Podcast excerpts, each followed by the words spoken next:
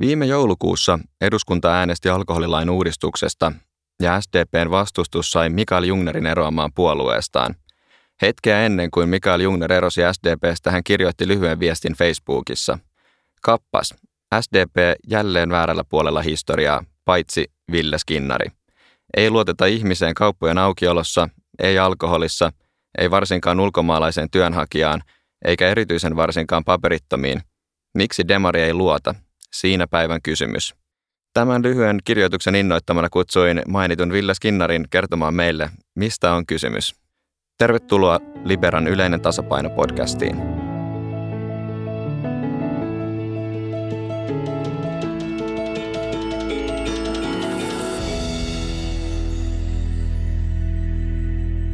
Meillä on tänään vieraana kansanedustaja ja SDPn varapuheenjohtaja Ville Skinnari keskustelemassa SDPstä ja SDPn suhteesta elinkeinovapauteen. Tervetuloa.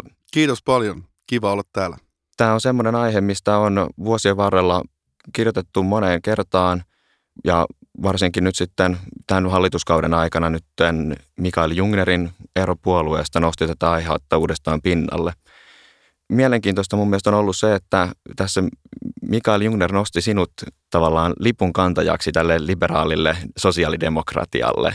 Ja varsinkin vielä varapuheenjohtajana, niin sinun rooli on ollut varsin näkyä pitäessä tätä teemaa yllä SDPssä. No tietysti en mä lipun kantamisesta tiedä, mutta mulla on ollut omasta mielestäni selkeä linja, jota mä oon edustanut ja mä oon pitänyt siitä kiinni ja mä oon sen perustellut esimerkiksi omalle eduskuntaryhmälleni ja, ja niin kuin sanottu, että tässä kyseisessäkin äänestyksessä meillä oli niin sanotusti vapaat kädet, että ehkä mulle itselleni tuli yllätyksenä sitten se, että mä olin ainut.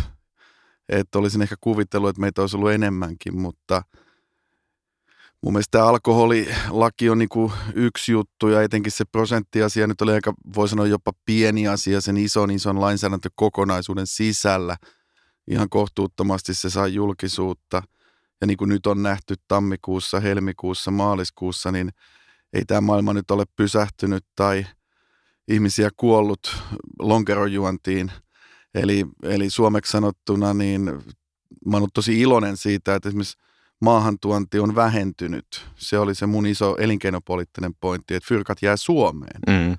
Ja, ja tota, nyt mä katsoin tilastoja, niin siellä oli noin 30 prosenttia vähentynyt esimerkiksi lonkerotuonti ja väkevätkin tosi hyvin vähentynyt se tuonti. Ja kokonaiskulutus on pudonnut. Jaa. Että tämäkin, niin kuin, että suomalaiset on fiksuja, osaa käyttää alkoholia ja mutta ehkä mun taustasta, niin mä oon asunut aika pitkän aikaa ulkomailla, nähnyt keski-eurooppalaista tyyliä. Mä muutin Hollantiin 95 ja sieltä sitten Englantiin ja mä olin Japanissakin välissä ja palasin Eurooppaan ja olin yhteensä seitsemän vuotta pois Suomesta. Niin tietysti on nähnyt niin kuin monenlaisia kulttuureja ja tapoja toimia ja tietysti myös monenlaisia sosiaalidemokratioita Suomen ulkopuolella. Et siis mä sain ilo ja kunnian vuosituhannen vaihteessa seurata läheltä Tony Blairia Lontoossa – Anthony Giddensia, niin sanottua kolmas tie, third way-ajattelua.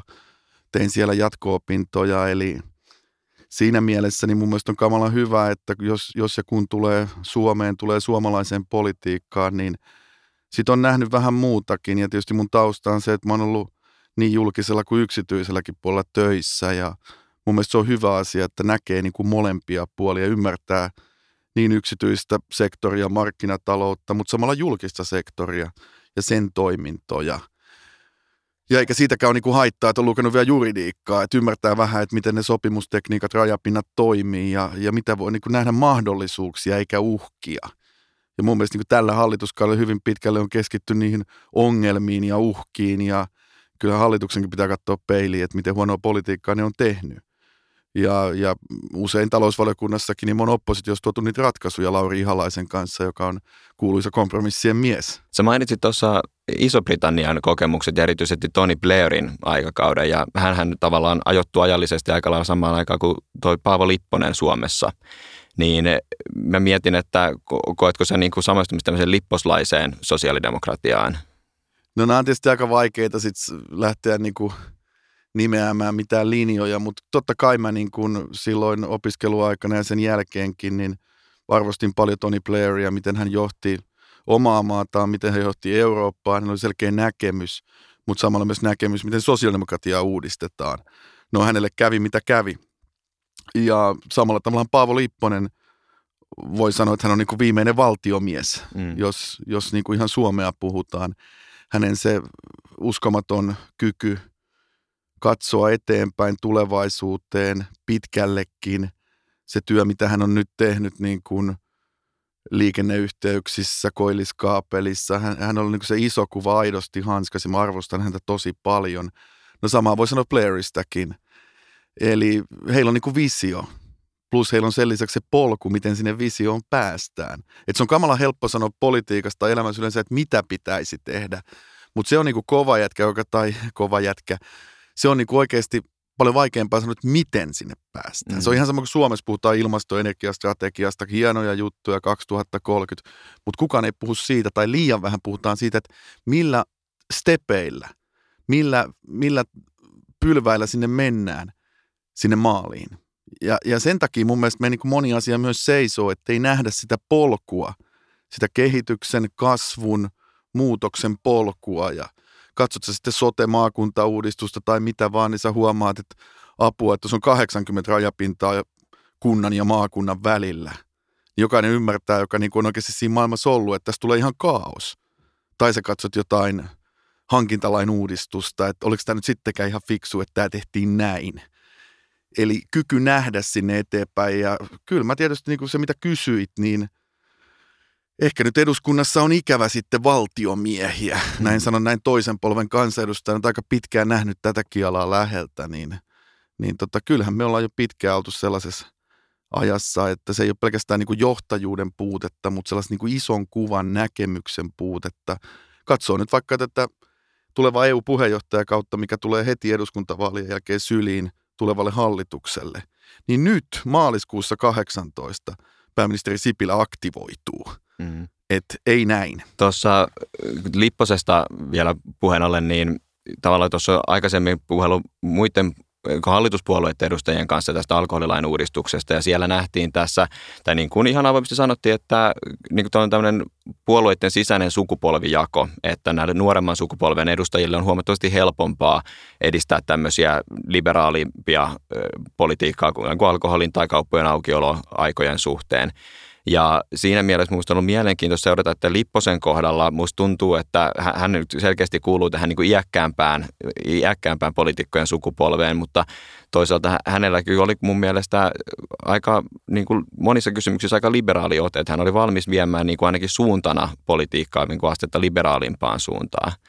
Ja nyt sitten, miten sä itse koet, että SDP, onko teillä tämmöinen samanlainen sukupolvijako tavallaan nykyisen eduskuntaryhmän sisällä?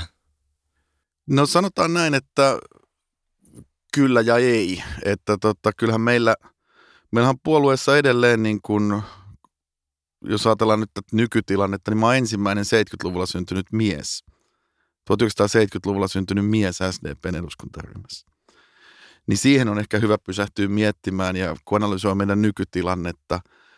Mutta sitten meillä on niinku tosi hyviä tyyppejä, niin kuin esimerkiksi mä vedän elinkeinoryhmää meillä, niin meillä on sellaisia kolmekymppisiä naisia, miehiä, osaamista on, näkemystä on. Eli kyllä meissä niin taustalla on tosi, tosi hyvä juttu tulossa ja menossakin, mutta ehkä meillä on, siis täytyy tunnustaa se, että kyllähän meidän tietynlainen niin kuin ylimenokausi on tässä niin kuin osaamispääomassa. Että SDP hän oli, jos katsoo nyt sitten 80-lukua, 90-lukua, vaikka me eduskuntaryhmää 95 vaalien jälkeen katsot sitä nimilistaa, niin kyllähän me niin kuin kova jengi oli kasassa – ja, ja miten me oltiin kansainvälisesti EU-tasolla, kotimaassa, kaupungeissa läsnä. Ja, ja mun mielestä silloin meillä oli, niin kuin, meillä oli niin kuin hyvä joukkue. Ja kyllähän se Lipposen niin kuin ykköshallitus ja miksei sen jälkeenkin, niin, niin tietysti Suomi eli niin poikkeuksesta nousukautta. Ja niin kuin jokainen aika on niin kuin omanlaisensa.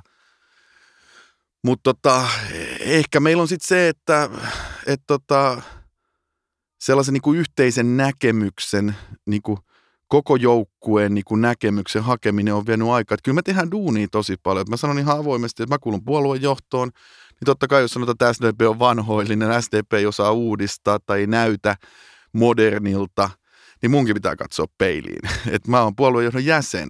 Että kyllä mä aika usein katson peiliin, että onko tämä nyt oikeasti näin. että me ollaan myös vähän niin kuin maineemme vankeja tietyllä tavalla, että ja mun täytyy vähän kehua Antti Rinnettäkin, että hän on niin tosi hyviä ideoita, me jutellaan paljon niin tosi niin kovistakin jutuista, uudistuksista, mitä en nyt lähde tähän yksilöimään, mutta sanoisin, että Anttihan on ihan loistava ideapankki. Että sieltä tulee vaikka mitä, me haastetaan toisiaan, me keskustellaan niin kuin tosi isoistakin uudistuksista, vaikka nyt liittyen ensi hallitusohjelmaan. Kyllä me jutellaan asioista. Mutta toki sitten niin kuin kaikissa isoissa puolueissa, että silloin kun tehdään joku puolueen linja, niin totta kai meillä on tietty systeemi. Meillä on työryhmät, jotka valmistelee, sitten tuodaan puoluehallitukseen, meillä on eduskuntaryhmä, niin kyllähän aina haetaan sitä yhteistä näkemystä ja en mä sitä kiellä, että on monta asiaa, missä ei tietenkään mekään olla samaa mieltä kaikkia, mutta niin se on joka puolueessa, että ei SDP ole siinä niin kuin poikkeus. Huomasin noista y- y- avauksista, mitä mainitsit, jotka ei välttämättä kaikki ole niin kuin aina puolueen sen, sen hetkisen linjan mukaisia, niin oli ehdottanut muun muassa, että pienemmillä yrityksillä pitäisi olla helpompaa myöskin työntekijöiden irtisanominen ja uskot, että se kannustaisi sitten myöskin palkkaamaan ja luomaan niitä työpaikkoja sitten lähtökohtaisesti. Minkälainen vastaanotto tästä, tästä tuli? Joo, se oli viime kesänä. Mä olin Hangossa puhumassa just Demari nuorten kanssa ja meillä oli tosi hyvä keskustelu kasvuyrittäjyydestä, pienyrittäjyydestä ja uudesta työstä. Mä oon itse niin kuin startup-kundi ollut ja mä oon henkisesti edelleenkin. Mä tykkään tehdä uutta ja luoda ja kasvattaa ää, Suomea ja suomalaisia yrityksiä. Niin tosiaan me otettiin esille tavallaan se, että jos sä mietit nykypäivänä, saat se yhden hengen – osakeyhtiö tai toiminimiä, että miksi sä et uskalla palkata sitä ensimmäistä työntekijää. Mä tiedän sen itse, kun mä oon ollut siinä tilanteessa. Mulla on niin omaa käytännön kokemusta viimeisen 15 vuoden ajalta. Niin tosiaan esitin tällaista uudenlaista tasapainoa siten, että, että näille ihan pienille mikroille olisi niin kuin lisää joustavuutta, koska sinnehän ne työpaikat syntyy. Että jos jos ja kun SDP on seuraavassa hallituksessa ja tavoitteena on luoda taas se 100 000 työpaikkaa, niin on ihan selvää, että sinne pitää laittaa niin kuin voimaa, sinne pitää tehdä jotain uutta. Ja että se tuska, mikä tänä päivänä on yksinyrittäjällä, sä oot ihan puhki, sä et saa mistään apua, mutta et sä uskalla palkata, kun sua pelottaa, että mitä jos se rekry meneekin ohi. Ja, ja sen takia nostin sen esille ja ehkä siinäkin sitten tietysti kokoomusmedia nappasi sen otsikon silleen, että mä puhuisin kaikista yrityksistä ja mä huomasin, että kaikki ei ihan ymmärtänyt sitä mun avausta, että siinä nyt kuviteltiin, että muutettaisiin koko systeemiä ja koko lainsäädäntöä. Että siitähän ei todellakaan ollut kysymys. Kysymys oli siitä, että mistä me ollaan Timo Harakan kanssa kirjoitettu aika paljon meidän yrittä, yrittäjyysohjelmissa ja muissa, että miten me saadaan niin kuin se ensimmäinen työntekijä mukaan, miten me luodaan se vakituinen työsuhde. Kuitenkin tämä suomalainen systeemi aivan oikein lähtee siitä, että syntyy työsuhde. Silloin sulla on eläkeelementti siinä, sulla on työterveys, sä saat pankista lainaa, sä voit perustaa perheen, sä uskallat tehdä asioita, mikä kuuluu siihen, sanotaanko hyvinvointivaltion tällaiseen niin kuin ihan ytimeen, että sä, että sä pääset elämässä eteenpäin. Tänä päivänä valitettavasti niin – tässä pätkätöiden tällaisen pirstalettyön maailmassa, niin moni nuori ei saa sitä asuntolainaa, sitten jää ehkä kämppä hankkimatta, jää ehkä jopa perhe perustamatta, kun ei uskalleta tehdä tällaisia juttuja. Ja silloin palataan tavallaan siihen niin työn ja työsuhteen merkitykseen. Että näin niin kuin, tällaisena yrittäjäkaverina kuitenkin, niin mä arvostan älyttömästi vakituista työsuhdetta ja muistan itsekin, kun oli vaikeuksia välillä maksaa palkkaa työntekijöille. Että se maailma, missä me tänä päivänä enetään kaikki pienyrittäjät, että joku lasku ei tule sisään ajalla ja sitten sulla on kymppitonnilla palkkoja maksamatta. No, sit sä voit sopia työntekijöiden kanssa, että okei, voit sitten venaa viikon, mutta se on niin pyhä asia maksaa se palkka ajalla. Ja sitten sit oikeasti valvotaan öitä ja mietitään, että miten me tämä duunataan. Mutta mun pointti oli tosiaan siinä ja edelleen, siis mä oon ihan samaa mieltä edelleen, että kun mietitään niin kuin meidän mikroyrityksiä, jossa kuitenkin se kasvupotentiaali on kaikkein suurin, minne ne uudet työpaikat syntyy, niin kyllä meidän pitää niin kuin uudella tavalla katsoa sitä niin kuin työmarkkinoiden, mä puhuisin tasapainosta. Tuo on hyvä pointti, että siis se tasapaino tavallaan näiden eri tilanteiden välillä ei mun mielestä ole Suomessa nyt tällä hetkellä ihan niin kuin linjassa. Että saattaa olla tilanne, että sulla on joku hyvin pieni yritys, jossa on yksi tai kaksi työntekijää ja silloin sen yhden työntekijän palkkaaminen on hirveän iso riski. Ja siinä allekirjoitan tuon, mitä jos sanoit, että se on, täytyy olla tarkka, se on täysvarmuus siitä, että se rekrytointi sitten onnistuu. Ja sitten taas, täm, ja, si, ja sitten jos se ei onnistu, niin sitten se tilanne on erittäin hankala. Se irtisanomistilanne on todella, todella vaikea.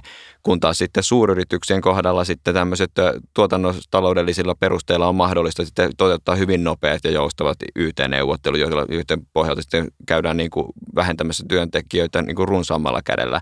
Ja näiden kahden ta- tavallaan tilanne, sen yksittäisen epäonnistuneen rekrytoinnin peruminen versus sitten 10 prosentin työväen vähennys, niin nämä ei ole vaan niin oikein tasapainossa tällä hetkellä. Jos ottaa tuon kauppojen aukioloaikojen tota, vapauttamisen, mikä nyt tapahtui, niin siinäkin tavallaan vastustus SDPn puolelta oli aika voimakasta. Niin tavallaan kuinka iso osa tästä on semmoista niin kuin pysyvää vastustusta, että on, onko siellä tullut nyt toisiin autoksiin, että tämä on, on ihan kohtuullisen hyvä lopputulos, mihin päädyttiin, vai luuleeko että tämä on semmoinen asia, mihin tullaan palaamaan vielä myöhemmin? No se, mistä SDP on ollut huolissaan, tietysti edelleen huolissaan, on meidän, ajatellaan vaikka kaupan työntekijöitä, kaupan kassoja, miten heidän työaikakysymykset, miten heidän perheelämä, tällaiset asiat, mitkä on meille isoja asioita. Että kyllähän me edelleenkin halutaan olla pienten ihmisten puolella. Siitähän tässä on koko ajan ollut kysymys. Et, ja tässäkin on kysymys tasapainon hakemisesta, eikö niin? Se, että tota, miten, miten tämä uusi tilanne on sitten vaikuttanut esimerkiksi työntekijöiden ö, hyvinvointiin, heidän niin kuin, ta, omaan niin kuin, tasapainoon ja perhe-elämään, niin mä oon paljon jutellut siitä. Käynyt ihan kysymässä kaupassa ja jutellut kassojen kanssa, että hei, miten tämä menee ja onko kaikki ok, niin kyllähän mä uskon, että pääosin kaikki niin kuin on, on niin kuin silleen hyvin, että ei se maailma ole siinäkään romahtanut, että nyt näin kävi mutta totta kai siellä tehdään pitkää päivää, tehdään pitkiä iltoja, ollaan yksin kaupassa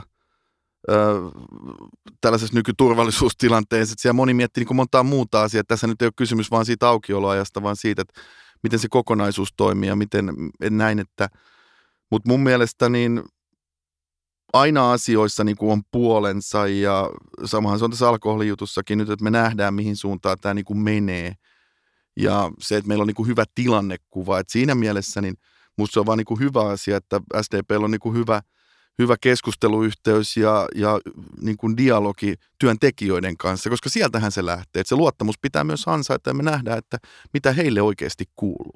Nyt sitten taas alkoholipuolella, niin itse mainitsit, että tämä lopputulos näyttää kohtuullisen hyvältä, että kokonaiskulutus ei ainakaan ole niin lähtenyt merkittävään nousuun tässä tämän uudistuksen myötä, niin luuletko sä, että tämä on semmoinen asia, mikä sitten seuraavalla hallituskaudella voisi edetä vielä pidemmälle kuin mitä se nyt on mennyt? No mä tietysti aikanaan, kun mä tulin takaisin Suomeen ja olin nähnyt monenlaista alkoholilainsäädäntöä, asuin Amsterdamin ytimessä, että siellä näki tietysti monenlaisia – monenlaisia lainsäädäntöjä monessakin mielessä, mutta tota, mä kuvittelin myös silloin, ja mä muistan sanoin isällenikin, että kyllä tämä Suomi on vanhanaikainen maa, että kun täällä on nyt tällaista ja tällaista ja on alkoja, viiniä, ei saa myydä tuolla ja tuolla. Mutta kyllä mä sitten tietysti tässä, nyt kun on jo ikää tullut ja, ja vähän nähnyt tätä elämää nyt pidempäänkin, niin ja nähnyt muun muassa Alkon toimintaa taas sitten ulkomailta käsin – niin kyllä mun mielestä nyt on hyvä vaihe sitten niinku ihan oikeasti vähän nyt vetää henkeä ja katsoa, että mihin suuntaan tämä menee. Ja mä oon niinku puolustanut Alkon asemaa siinä mielessä, tuun puolustamaan niinku viinienkin suhteen, että Alkollahan on ihan hemmetin hyvä hinta-laatusuhde. Ja mä oon niinku tuolla maailmallakin ollut katsoa, miten ne, miten ne ostaa, mitä ne saa. Ja benchmarkannut ihan oikeasti, kun on käynyt niinku samanlaisilla messuilla, missä hekin on.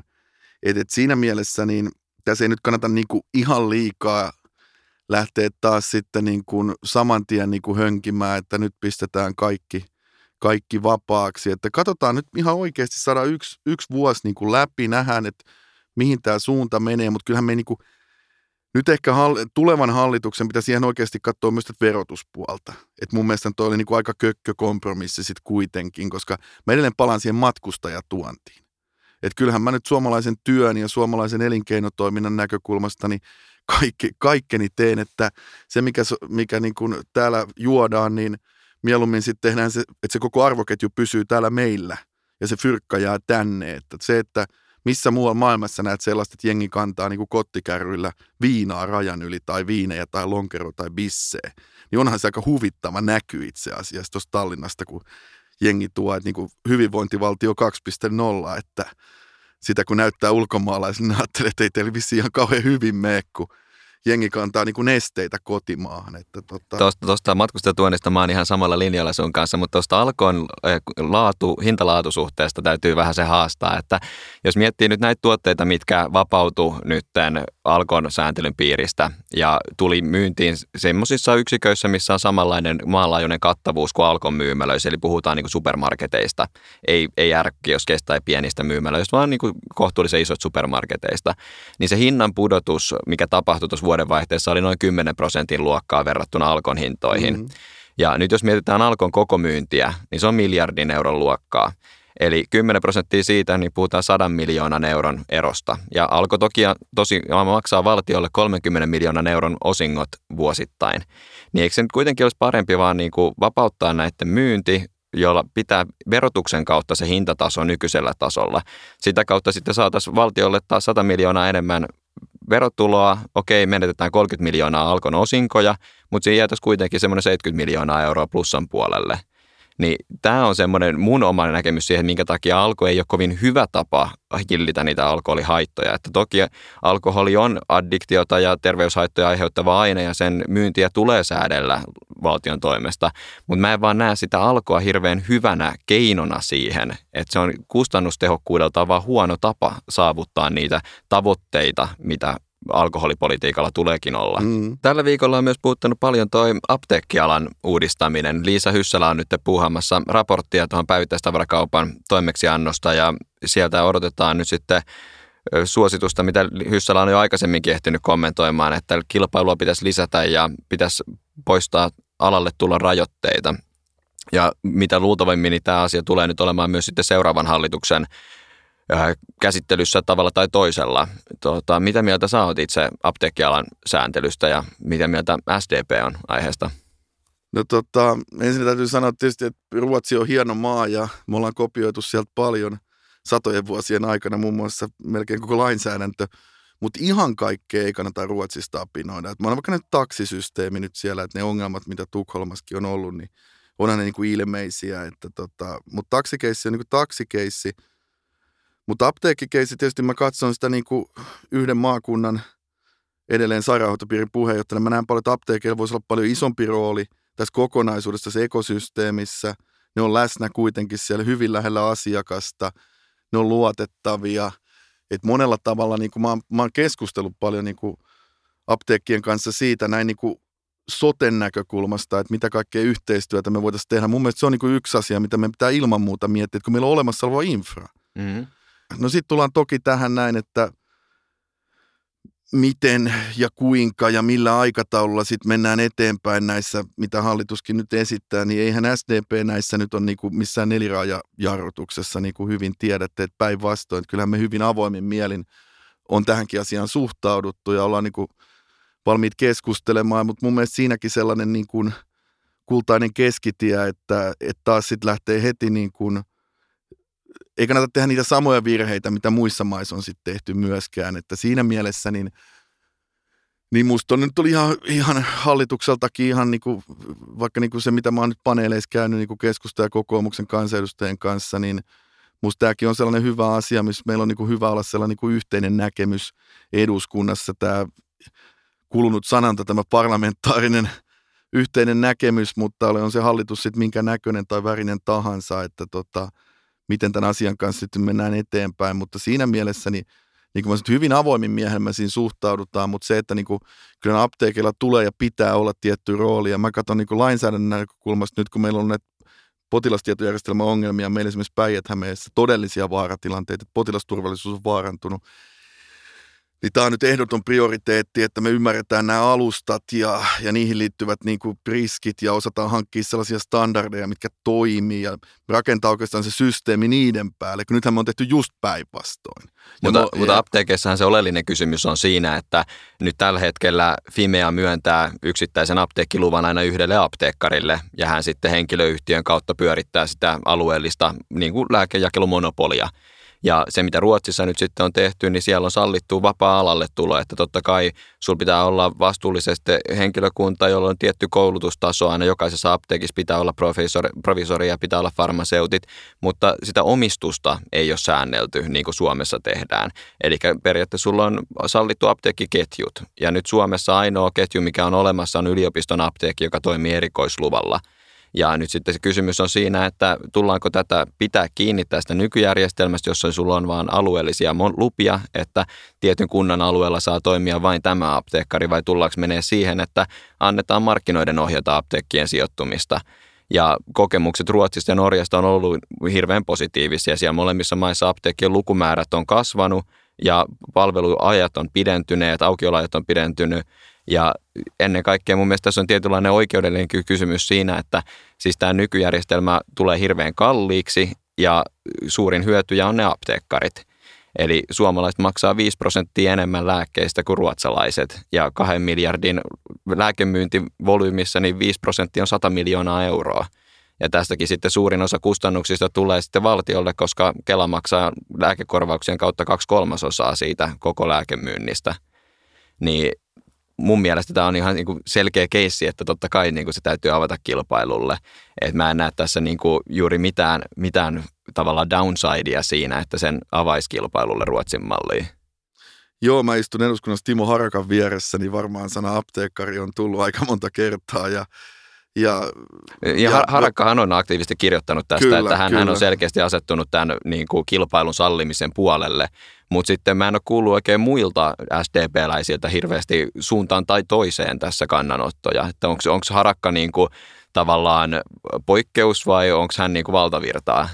No hän on meidän valtiovarainvaliokunnassa meidän verovastaava, että Timo katsoo ja hyvin katsoo niin kuin verotuksen näkökulmasta asioita ja, ja niin pitääkin. Ja tietysti me sitten talousvaliokunnassa katsotaan Ihalaisen Lauri ja, ja kumppaneiden kanssa niin kuin siitä näkökulmasta, että niinhän se eduskunnassa toimii.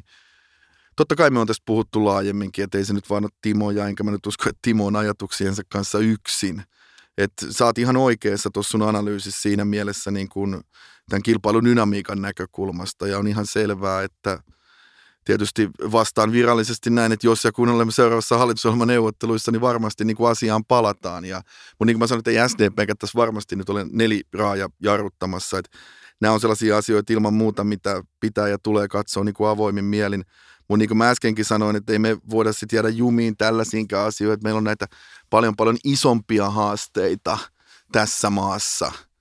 Ja on se sitten alkoholilaki tai apteekkien juttu, niin joo, se on niin kuin sinänsä tosi tärkeä, joo. Mutta sitten meillä on kuitenkin, niin kun, mä luulen, että meidän listalla nousee niin nuorisotyöttömyys, tällaiset syrjäytymiset, tällaiset niin oikeat yhteiskunnalliset ongelmat, missä on teitä niin isoja muuveja, että tämä tilanne korjautuu. Et, et se tulee varmaan olemaan SDPn painopisteenä koulutus, toinen aste, niin kuin eilen puhuimme kyselytunnilla siitä, että meidän on niin oikeasti saatava ihmisille koulutus, ettei ne jää peruskoulun varaan. Me nähdään nyt ne tilastot, ne on tosi julmia, että mitä tapahtuu, jos saat vaan sen ysiluokan, sen päästötodistuksen varassa tämän hetken työelämässä, niin ei se ole helppoa. Mutta tässä apteekkijutussahan on mielestäni niin tosi tavallaan jännä tilanne, että siis meillä on tahoja, jotka on valmiita niin kuin investoimaan miljoonia siihen, että luodaan uusia apteekkiketjuja, että Orjola ja Kesko, suomalaisia yhtiöitä, vastuullisia toimijoita, niin he on niin kuin valmiita investoimaan apteekkiketjun perustamiseen ja luomaan työpaikkoja.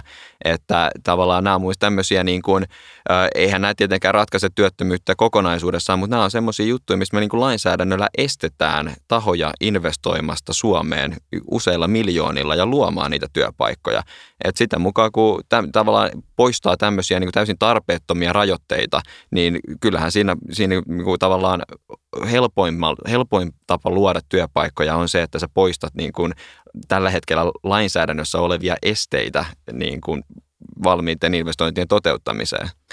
No sitten mainitsikin tuossa jo tuon taksipuolen kanssa, eli nyt heinäkuusta lähtien sitten taksimarkkina on avautumassa kilpailulle ja mainitsit myös, että Ruotsissa koettu ongelmia – ongelmia sen alan suhteen. Ja itse mä näen sen, että tässä siitä ajasta, kun Ruotsi vapautti tämän markkinakilpailulle 90-luvun alussa, niin se tilanne on ihan oleellisesti muuttunut, että tämä teknologia, mikä meillä on nyt käytettävissä älypuhelinten avulla tilata luotettavalta taholta se taksi, niin se on muuttanut sen asetelman ihan täysin, että 90-luvulla sulla oli se mahdollisuus, että kun oli täysin vapaa hinnoittelu ja alalle tulo, niin sitten sinne väkisinkin tuli niitä huijareita, että sä, et sä et tiennyt, että taksiin noustessa paljonko se maksa, matka tulee maksamaan, mutta nyt sitten kun tavallaan Uber ja muut tämmöiset järjestelmät, missä tiedät etukäteen, mikä se hinnoitteluperuste on, niin mä en usko, että itse, itse en usko, että siellä hirveän paljon tämmöisiä ylilyöntejä tullaan näkemään, vaan että se tulee toimimaan niin kuin varsin, varsin voimakkaasti kuluttajan edun, edun mukaisesti. Joo, musta on ollut hieno nähdä niin taksialaa, siis ihan, ihan tätä kotimaista, tätä perinteistä ja jonkun mielestä ehkä vanhoillistakin taksialaa, että miten he on nyt lähtenyt itsekin investoimaan ja näen sen tuolla maakunnissa, maakuntalentokentillä ja takseissa, että että se on nyt ihan hyvä pöhinä niin kuin kaiken kaikkiaan ja varmasti niin kuin mobiiliaplikaatiot kaikki niin kuin on tuonut tähän ihan uutta, uutta niin kuin kilpailutilannetta, että mutta niin kuin mä sanoin aikaisemmin tuosta Ruotsista ja itsekin maailmalla paljon Lontoon taksit on, on Lontoon takseja. Jokainen meistä tietää, että se on aika pitkä koulutus, että sä saat Lontoossa ajaa ja joskus oli hauskoja tilanteitakin Lontoon vuosina, kun otettiin sitten välillä pimeitäkin takseja, tietenkin niitä valkoisia sohoautoja, niin tuota, kerrankin tuli sitten tummaihoinen kuljettaja ja puhuttiin yhden suomalaisen Morgan Stanley-nimisen pankkiriliikkeen suomalaisen työntekijän kanssa istuttiin takapenkillä, niin puhuttiin suomea, niin se tummaihoinen kaveri kääntyi, että ai te olette Suomesta, mä oon Tampereelta. että et kaikkihan tässä on, niin kuin näkee, mutta tota, niin, kyllä mua niin Ruotsissa on ottanut aivoa se tilanne. Että tavallaan, että sun, niin kuin, sulla on sitten se bisnessegmentti ja sitten se kuluttajasegmentti ja sit se, niin kuin, se splittaa se markkinan ihan kokonaan. Et tota, niin, niin kuin mä sanoin, että ei meidän ihan kaikki virheitä kannata tehdä. Ja sen takia me ollaan niin SDPssä ja varmaan kaikki muutkin kollegat kansanedustajat on kannustanut myös niin kuin taksialaan kehittämään itse itseään.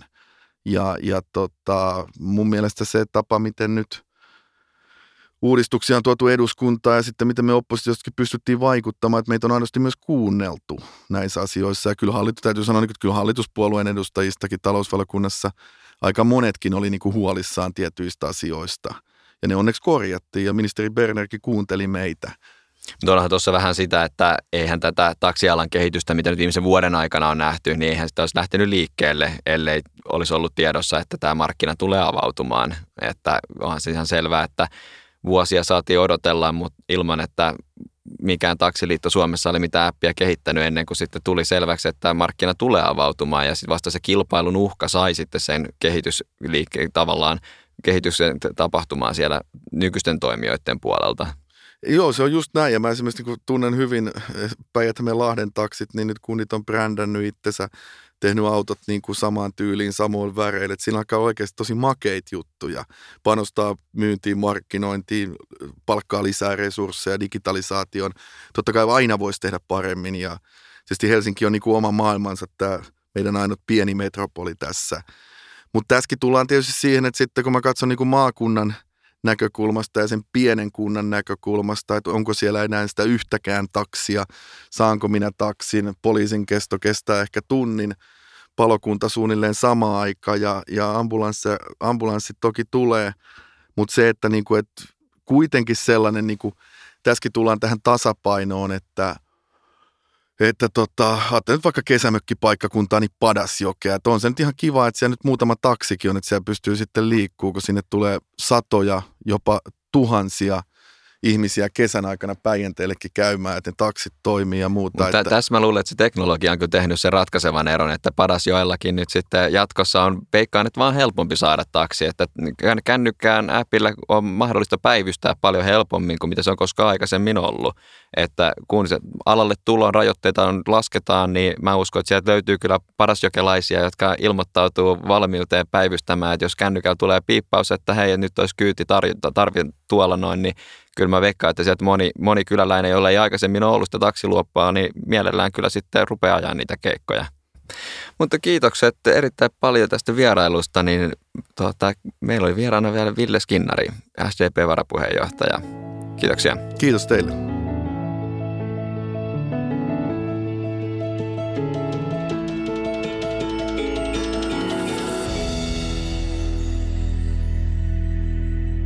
Tämä oli Yleinen tasapaino. Tämän podcastin voi tilata Applen podcast-sovelluksesta, Spotifysta tai Liberan omilta nettisivuilta www.libera.fi.